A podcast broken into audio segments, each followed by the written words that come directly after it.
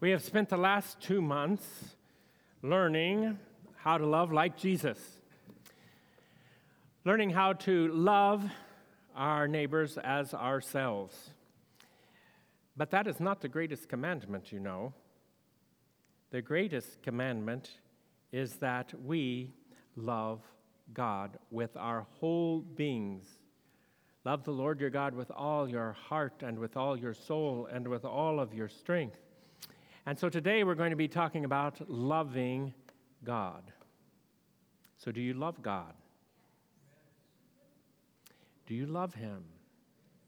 So, so in First John, it told us that if we love God, we will keep His commandments. But, but I can honestly tell you that uh, I was so just keeping love Him.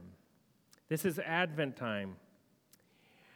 In First John is the verse, This is how God showed his love among us. He sent his one and only Son into the world that we might live through him. This is love, not that we loved God, but that he loved us and sent his Son to be an atoning sacrifice for our sins. So we love God not because just we say, oh, well, I'm going to love God. We love God because we have seen his love and grace poured out upon us. We have been transformed. We have been overwhelmed at the generosity, the faithfulness, the extravagance of his love for us. During this month, we're going, we will continue to talk about loving our neighbors, we're going to be talking about how to share our faith with our with the people we encounter this month because there are an awful lot of people who don't realize that this is about the love of God. That all of this Christmas celebration is what it truly is is a celebration of the fact that the almighty creator of the world became God with us, came to us to live with us. You know that. But every day you encounter people who have no idea. I saw something this, this week that said, that, a study that said that Rochester is the eighth most secular city in America. I'm not sure we really want to be up in the top on that ranking. What does that mean? It means people don't have a clue what's going on. That's what it means. They don't know what, what the celebration is all about. I watched The Christmas Story, some people's favorite movie this week, and I thought, oh, this is just pitiful and sad. There is more to life than a BB gun and Santa and gifts, but a lot of, for a lot of people, that's all this is. So, so, we're going to start today in this process by just reminding ourselves that this is all about loving God who has so lavishly chosen to love us, whose lives were broken and, and a mess because of sin. And so, we're going to be reading this month from the book of Isaiah. Isaiah was a prophet who wrote many of the prophecies about the coming of the Savior, that he would be called Emmanuel, God with us. That's from the prophet Isaiah. We're going to be reading from the second half of the prophet Isaiah this month.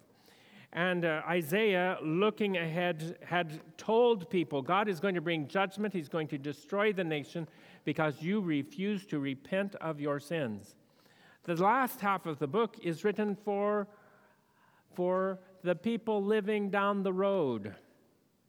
These people who say, Yes, our homes were destroyed. There was a great war. We were all captured. We became prisoners of war. Our lives uh, uh, uh, have been completely upended. Now we're living in a foreign land as refugees. Most of us are slaves, and we don't like our lives. In fact, we're not too sure there is a God who supposedly loves us. I was talking to somebody at one of my family gatherings this week. They said, Oh, all that Jesus stuff is just a bunch of rubbish. He never did anything for me. Well, this was somebody I knew. So I began talking with him, and I began to start listing for him all of the things I knew about that Jesus had done in his life. You see, we face hard things. Sometimes we have to face things we don't want to face at all. And we let that become the focus of all of our thinking, and we get discouraged and we get angry and we get bitter. But this weekend has been Thanksgiving. It's supposedly been about us remembering all of the good things that God has done in our life, the many, many, many good gifts. Oh, I doubt there's anybody here who would say everything in my life is the way I would have planned it for me. But every one of us who are here have received vast amounts of blessings and good gifts from God. And so you can choose what to be mindful about. Remember, that's one of the things we learned about love, being mindful. You can decide to let your mind be full of everything you don't like, or you can decide to let your mind be full of all of the good things that God has done for you. So I began to list those things. And, and that is, is a bit of what happens in the scripture we're going to read today, Isaiah chapter 40. Now, it's long. I realize it's long. Some of you say, I don't like to hear somebody read to me a, a long amount of time. Well, I'm sorry. It's what we're going to do today. if you want to follow along with us, you can get, I hope you will, in your Bibles, or else get a Bible back at the back and turn to Isaiah chapter 40. Remember, he's talking to people he knows they're going to be discouraged, to remind them of the faithfulness of God. And he paints a number of pictures here. Pictures. So as you hear the words, think of the pictures. He's trying to paint pictures with words for us. And he starts off with words. The first section are words that are quoted in the New Testament, in the Gospels, to describe John the Baptist, who is the one announcing God has kept his promise. God has come. God is with us the kingdom of heaven has arrived. He's the one who introduced Jesus to the people.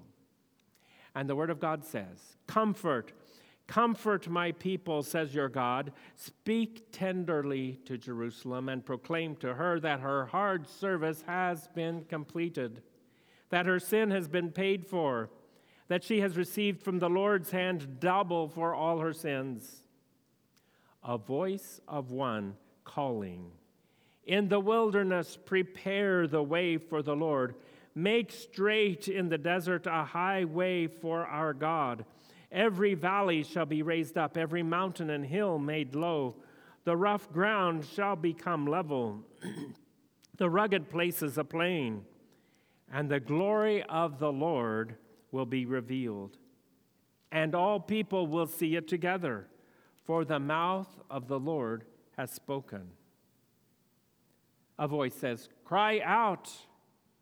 And I said, What shall I cry? So here is the response All people are like grass, and all their faithfulness is like the flowers of the field. The grass withers, and the flowers fall because the breath of the Lord blows on them. Surely the people are grass. The grass withers and flowers fall. You who bring good news and say to the towns of Judah, Here is your God. See, the sovereign Lord comes with power, and he rules with a mighty arm. See, his reward is with him, and his recompense accompanies him.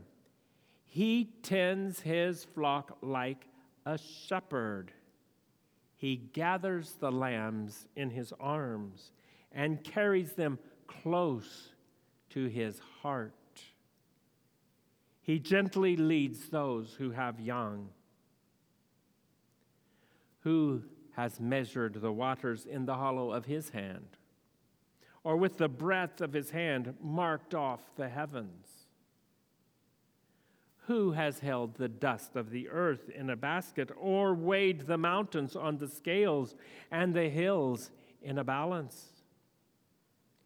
Who can fathom the Spirit of the Lord or instruct the Lord as his counselor? Whom did the Lord in consult to enlighten him? And who taught him the right way? Who was it that taught him knowledge or showed him the path of understanding? Surely the nations are like a drop in a bucket they are regarded as dust on the scales. He weighs the islands as though they were fine dust. Lebanon is not sufficient for altar fires, nor its animals enough for burnt offerings. Before him, all the nations are nothing. They are regarded by him as worthless and less than nothing. With whom then will you compare God? To what image will you liken him? As for an idol, a metal worker casts it, and a goldsmith overlays it with gold and fashions silver chains for it. A person too poor to present such an offering selects wood that will not rot. They look for a skilled worker to set up an idol that will not topple. Do you not know? Have you not heard? Has it not been told you from the beginning? Have you not understood since the earth was founded?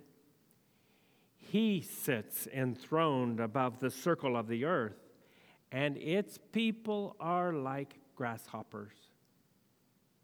He stretches out the heavens like a canopy and spreads them out like a tent to live in. He brings princes to naught and reduces the rulers of the earth to nothing. No sooner are they planted, no sooner are they sown, no sooner do they take root in the ground than he blows on them and they wither. And a whirlwind sweeps them away like chaff. To whom will you compare me? Or who is my equal, says the Holy One? Lift up your eyes and look to the heavens. Who created all these? He who brings out the starry host one by one and calls forth each of them by name. Because of his great power and mighty strength, not one of them is missing. So, why do you complain, Jacob? Why do you say, Israel, my way is hidden from the Lord? My cause is disregarded by my God. Do you not know? Have you not heard? The Lord is the everlasting God, the creator of the ends of the earth. He will not grow tired or weary, and his understanding no one can fathom. He gives strength to the weary, and his understanding he gives strength to the weary and increases the power of the weak. Even youths grow tired and weary, and young men stumble and fall. But those who hope in the Lord will renew their strength. They will soar on wings like eagles. They will run and not grow weary they will walk and not be faint.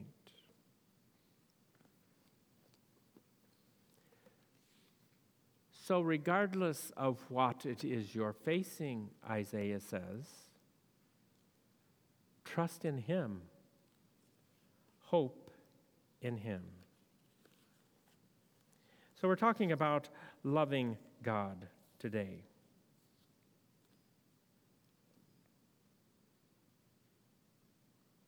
So, how do we love Him? One of the ways we love Him is we gather together as the people of God and we offer worship to Him. Worship is something that we give, it's something we all together perform. Worship services are not pastors and musicians and worship teams putting on a program for us. There, you are not the audience in a worship service.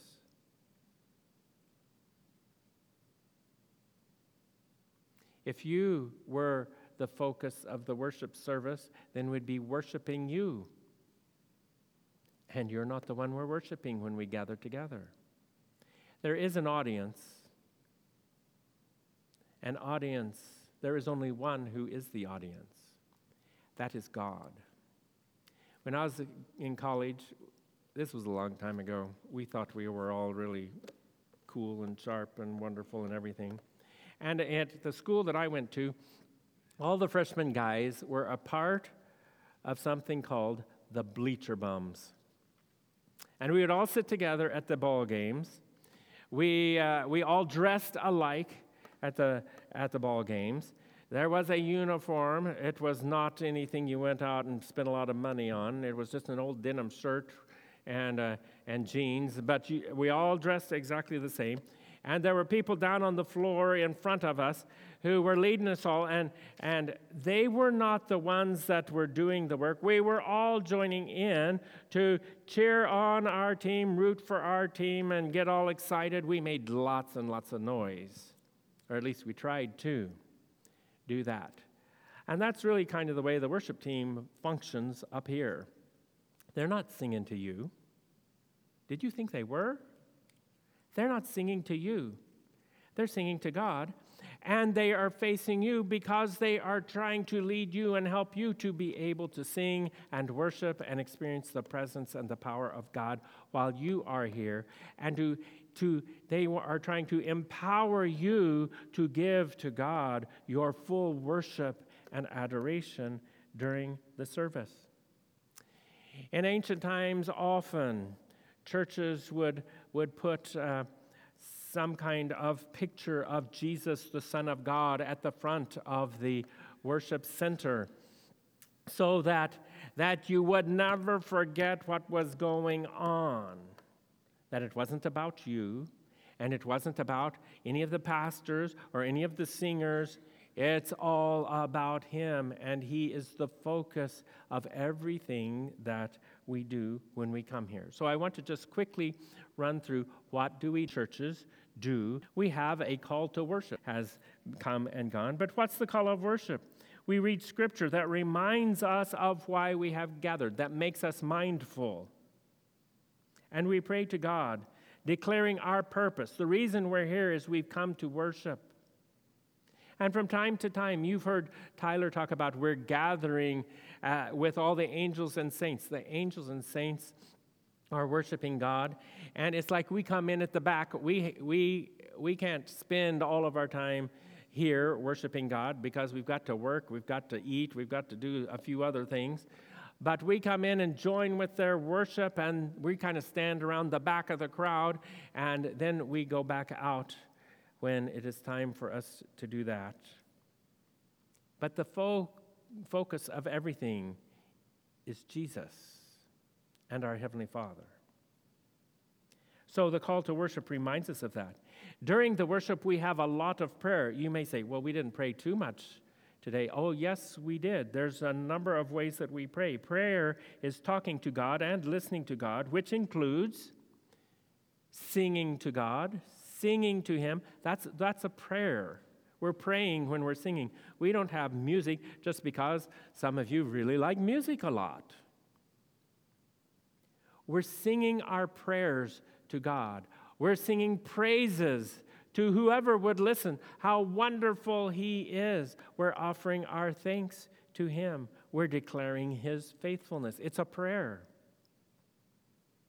When we read Scripture together, The Spirit of God is speaking to us. We're listening to Him. We want to hear what does He have to say to us right now. And I know how it is. Sometimes the Scripture starts being read and you say, "Oh, I've read that one before," and we kind of zone out and start thinking of something else. Don't do that. Have you not noticed that when you read the Word of God, you, He speaks to you in different ways? You, you notice different things that are there when you read it at different times. So don't ever say, Oh, I've heard that one, so I'll think about something else while we're going on through this. And then we hear a sermon. I hope that you don't hear me, but that as we share in the sermons, whether it's me or one of the other pastors who are preaching, I hope that you hear the Spirit of God speaking to you about your life and about His love for you and about His will for you, what He wants to happen in your life. So there's a lot of time spent praying in our worship service. We have a greeting, a greeting. Did you know this is supposed to be a part of worship? What is it? It's just a short symbolic time of being the community of God. It's not like, oh, well, you know, I've got to go and uh, tell this person about something. Oh, and I forgot, I have a message for him. This is a time where we greet and recognize that we, who, what on earth are all of us? Just look around. What are all of us doing here in this same place? What is it that got us here? Out of all of our lives and all the different places we've come from and all the things that have happened in our lives through however long it is we have lived, isn't it an odd thing in a way? It's actually a remarkable thing that Jesus Christ has given us new life, that we've been taking, taken out of all of the brokenness of our lives, the broken relationships we had. And He brought us into His family and made us a family. And so it's not odd anymore that we're together. We're family. Brothers and sisters, the family of God.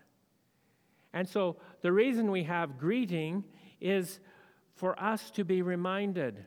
We who were once strangers and had no reason to even know each other, we're now brothers and sisters, the community of the kingdom of heaven. So that's what greeting is about. The offering. You give gifts. Some of you spent a lot of time on Friday buying gifts for people you love. The offering. We're giving gifts to the one we love the most. That's what it is. All we have comes from God. Everything we have that is good comes from God. In gratitude, we give back to Him by giving to His church, the community, so that through the community, the brokenness in the world will be helped.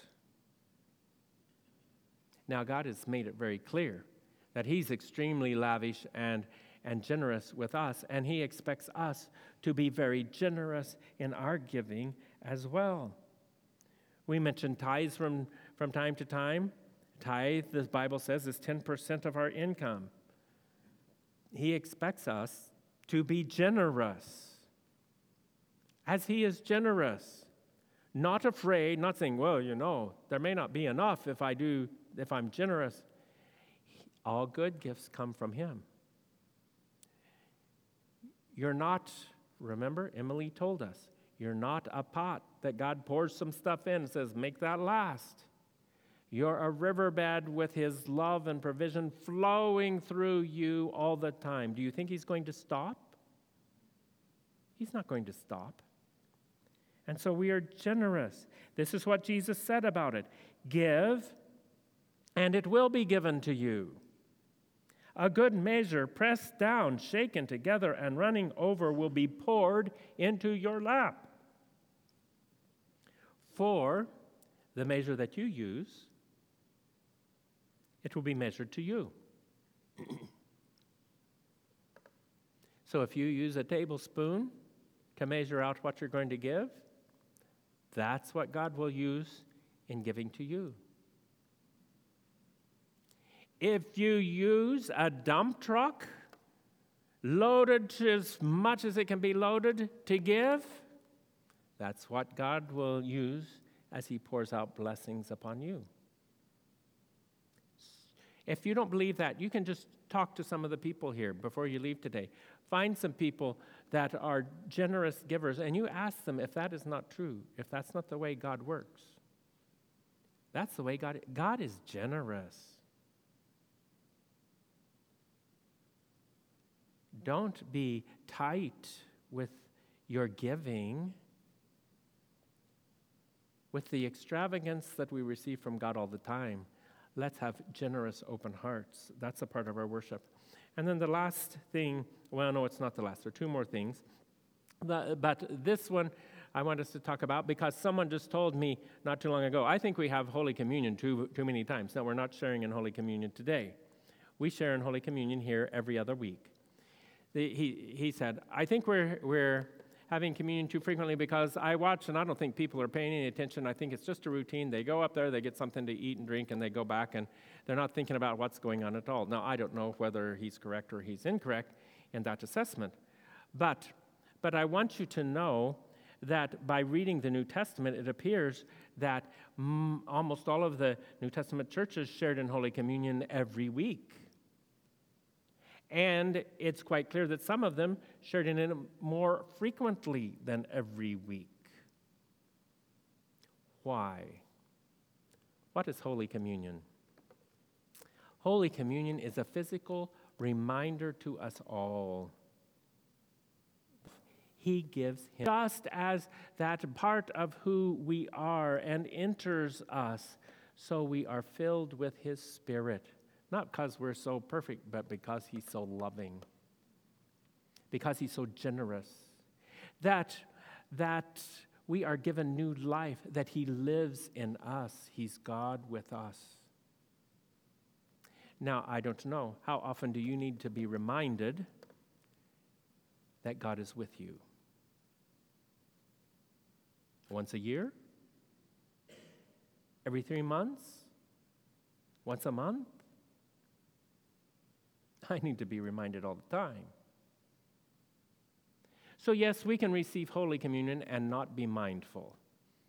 The person was correct. We can do that. So, every time you receive Holy Communion, be mindful. Remember, God is with me. He loves me. He is lavishly generous to me. So, whatever this challenge, remember these people were prisoners of war, slaves who were reading this. Whatever is facing you, God is good and God is faithful. And whatever's causing you the oppression, remember, it's like grass. Oh, you think it's unbearably long. But you're not at the end of the story yet. When you get down to the end of your life and you look back, you will see the hand of God and how He delivered you time and again. He is faithful. So remember God.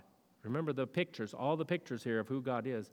Remember, God is with you and loves you. Well, the last thing that is, is in our services is the benediction. Benediction means the blessing. The blessing. So we ask for the blessing of God upon us all.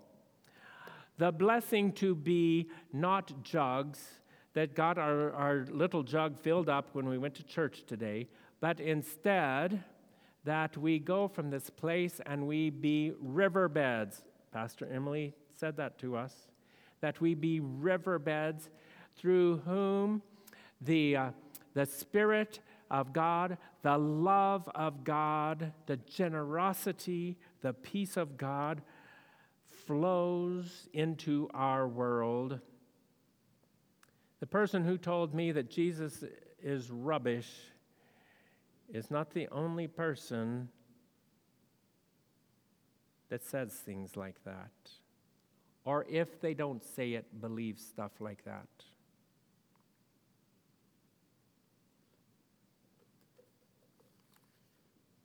Remember, We're in one of the most secular cities, which means the least mindful of God cities in America. You're surrounded with people every day who don't know the love of God. So we ask for God's blessing so that we don't go out there and be mindless about the realities, but so that as we go out, we be riverbeds through whom the love of God pours out, transforming people's lives, bringing the hope of the kingdom of heaven.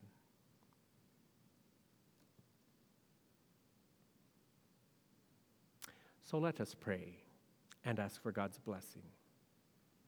Heavenly Father, we came here today to worship you. We have worshiped you. We have declared to you our love. We have given thanks to you. We have praised you for your goodness to us. We have listened for your, your voice to us, to speak to us. And we tell you, we do love you with our whole heart, soul, and strength. So we ask for your blessing upon us, that we would be mindful. This is a busy month, God.